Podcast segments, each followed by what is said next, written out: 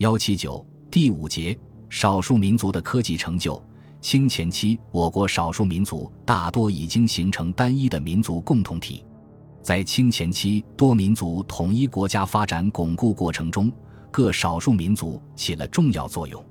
与此相适应的是，一些少数民族在科学技术上也取得了突出的成就，在祖国科技花丛中闪烁出夺目的光辉。一、蒙古族的科技成就。蒙古族是我国北方的少数民族。清前期，随着人口的迁移，一些蒙古人也到了内地或其他边疆地区。清前期蒙古族的科技成就，除前面所述明安图在天文、数学、地理学等方面的贡献外，还表现在蒙古族居住地区内天文学、医药学等方面的发展。乾隆初年，清政府曾组织对恒星的观测，以便编纂《一项考成》一书。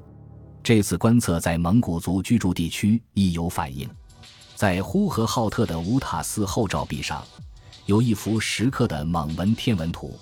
在这张图上，中心是北极，有赤道，被画成扁圆形的黄道和赤道相交。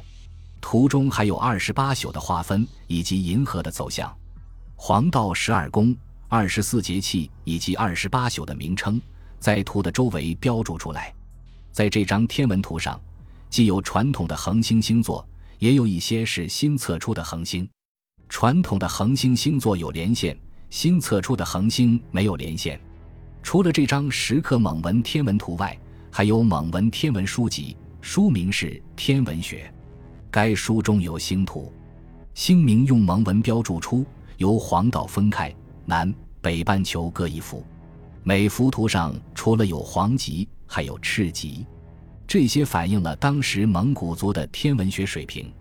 清前期，蒙古族医学有了较大的发展，特别是在骨科方面，已经发明了冰冻麻醉法。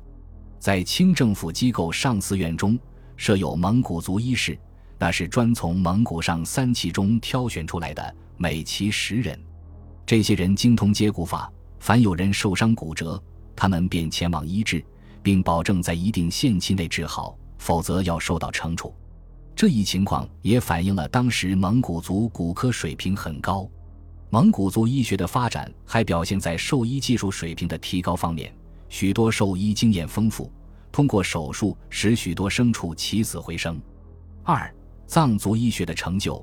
藏族是生活在我国西南边疆的少数民族，藏族人民在长期的实践中。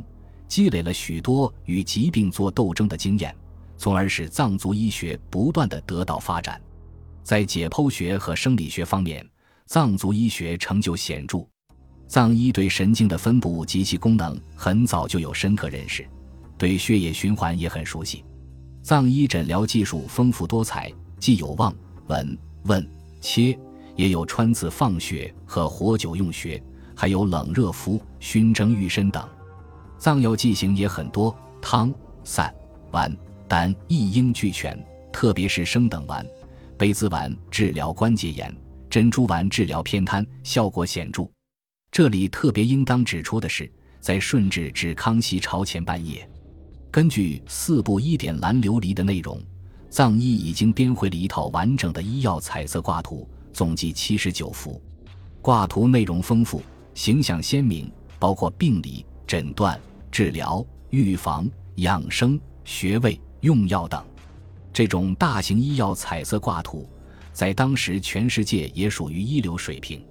藏族医药学文献也很丰富，地马丹增彭措所著《经诸本草》是藏医关于药物学的总结，全书载药一千四百多种，对每种药物的形态、功能、用法都有详细叙述。